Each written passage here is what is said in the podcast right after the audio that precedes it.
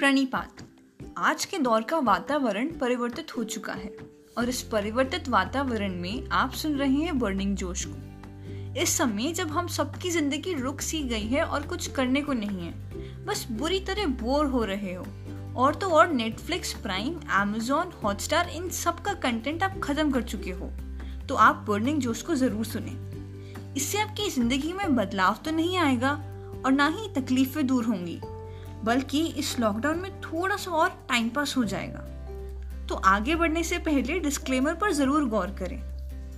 जो लोग इस लॉकडाउन में फंस गए हैं और ज़्यादा कुछ कर नहीं पा रहे, बस बोर हो रहे हैं तो इस वक्त बर्निंग जोश आपके मनोरंजन और दिल बहलाने के लिए प्रस्तुत है। जिस वक्त आप, मैं, हम, हमारा देश और ये पूरा वर्ल्ड एक बीमारी में फंसा है तो हम सिर्फ़ एक ही तरह से मदद कर सकते हैं। वो है खुद को घर में सुरक्षित रखकर बाहर ना जाएँ, सिर्फ़ घर में रहें। पर सवाल ये उठता है कि सारा समय घर पे करें क्या?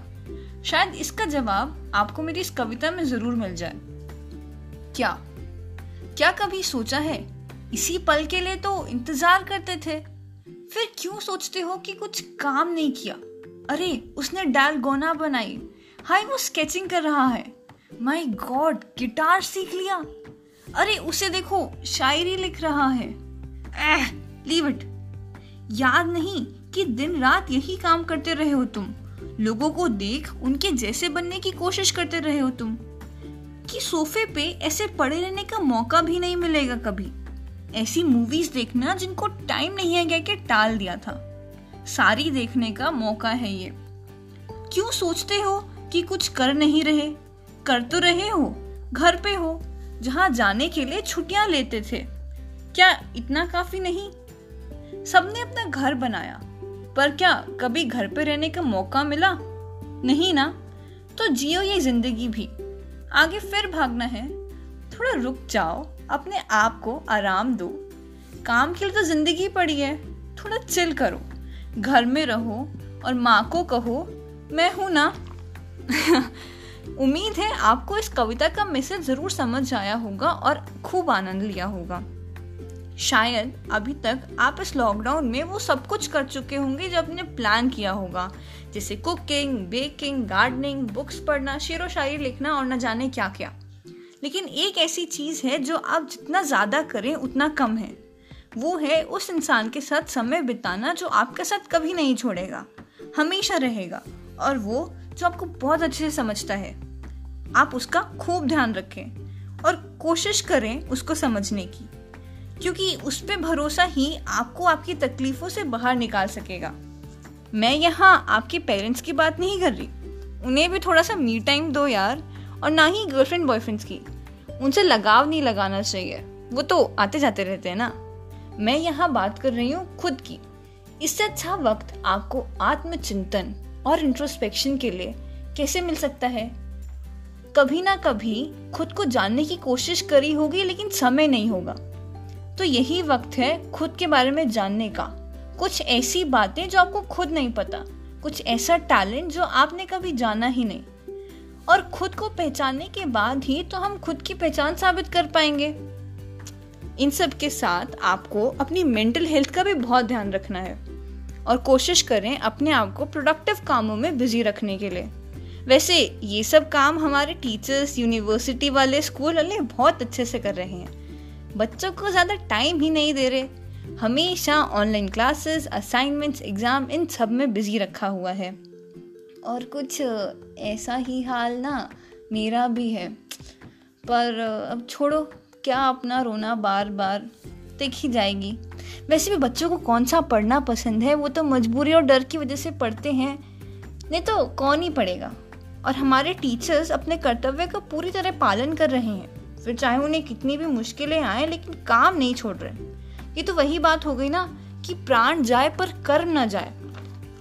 और इन सब का सबसे ज़्यादा फ़ायदा हमारी मम्मियों को हो रहा है। क्योंकि अब बच्चे उन्हें ज़्यादा तंग नहीं कर रहे ना। बाकियों का तो पता नहीं, लेकिन मेरी मम्मी इन सब चीज़ों से बहुत खुश है। क्योंकि अब मैं उन्हें ज़्यादा परेशान नहीं करती, बिज़ी रहती हूँ ना। वैसे देखा जाए तो हम सबसे ज़्यादा लॉकडाउन में ओवर टाइम तो हमारी मम्मियाँ कर रही हैं। हम तो छुट्टियों का मज़े ले रहे हैं, लेकिन काम का बर्डन तो उन पर है। एक्चुअली में ओवरलोड वो है।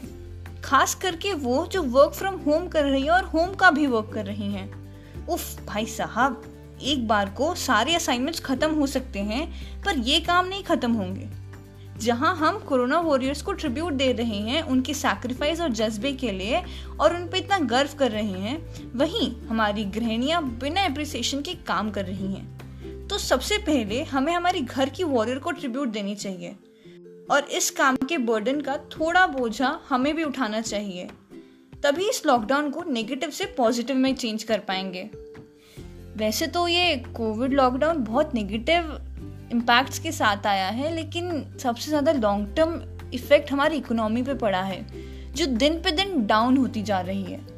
वैसे तो सरकार पूरी कोशिश कर रही है, पर ये झटका थोड़ा ज़ोर से लगा है। लेकिन इन सब में कुछ कंपनीज़ हैं, जो लॉकडाउन और स्पेंडिंग टाइम एट होम का बहुत फ़ायदा उठा रही हैं। जैसे network companies Airtel B S N L Idea Vodafone ये सब, और ओ टी टी प्लेटफॉर्म जब सब लगे हैं बिंज वॉच करने तो ज़रूरत होती है हाई स्पीड डेटा की। तो ऐसे में कंपनीज़ कैसे घाटे में जा सकती हैं?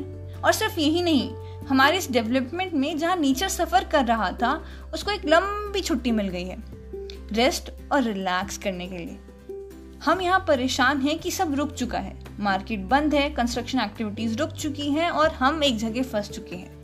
लेकिन इस बीच हमारा नेचर अपनी ग्रोथ और फ्यूचर डेवलपमेंट के लिए छुट्टी मना रहा है। जहाँ हम समर वेकेशन पे जाते हैं, वो रिवाइवल वेकेशन पे गया हुआ है। सब इक्विलिब्रियम के लिए। वो कोशिश कर रहा है कि गर्मी कम पड़े, बारिश टाइम पर हो और ज़्यादा सर्दी ना हो, और भी बहुत कुछ। तो हम ये कैसे कह सकते हैं कि लॉकडाउन पूरा फ्लॉप है? थोड़ा सा हिट तो ज़रूर हुआ है। कहते हैं ना कि सुख की अनुभूति दुख के गुजर जाने के बाद ही होती है। काली अंधेरी रात के बाद ही खूबसूरत दिन आता है। ये वक्त मुश्किलों भरा है और काफ़ी तकलीफों भरा भी। लेकिन हर बुरे वक्त की तरह एक दूसरे का साथ निभाते हुए ये भी निकल जाएगा। फोकस ऑन सेल्फ सराउंडिंग का नारा लगाते हुए योगा मेडिटेशन एक्सरसाइज और खा पी के ये दिन जियो। क्योंकि इस बात की गारंटी ज़रूर है कि ऐसा वक्त वापस बिल्कुल नहीं आएगा और इतनी लंबी छुट्टियाँ आपको कोई नहीं देने वाला। शायद आपको बर्निंग जोश को सुनते हुए थोड़ा जोश आया होगा और एंटरटेन और टाइम पास तो ज़रूर हुए होंगे। तो इसी के साथ आपसे विदा लेते हैं और मनोरंजन के लिए सुनते रहिए बर्निंग जोश को। धन्यवाद।